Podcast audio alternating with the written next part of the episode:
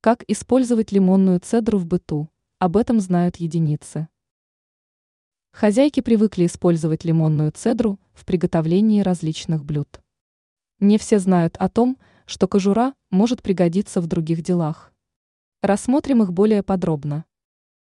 Избавление поверхностей от грязи. Цедру лимона можно использовать в качестве моющего средства. Оно не только устранит загрязнения на поверхностях, но и наполнит уголок приятным освежающим запахом. Попробуйте натереть цедрой разделочные доски, столешницы, раковину. Результат вас приятно удивит.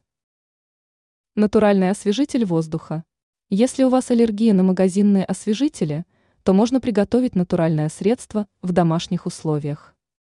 Для этого отправьте цедру в емкость с водой и палочками корицы.